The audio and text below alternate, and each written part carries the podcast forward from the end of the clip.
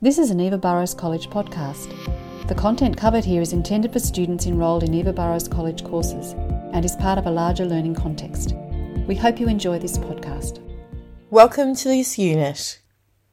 In this module, we will explore the concept of coexisting needs and how they can affect our daily lives.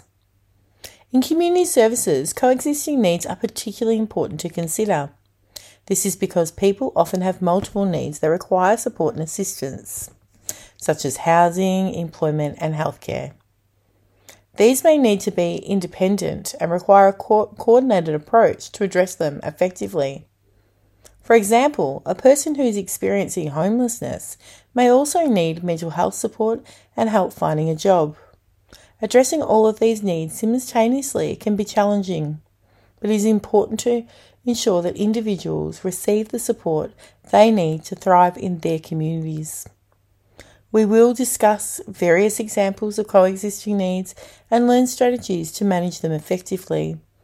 By the end of this unit, you'll have a better understanding of how to balance different needs and priorities and how we work in collaboration to ensure that we are providing clients with the services that they require. If you have any questions in regards to this content, please get in touch with your trainer.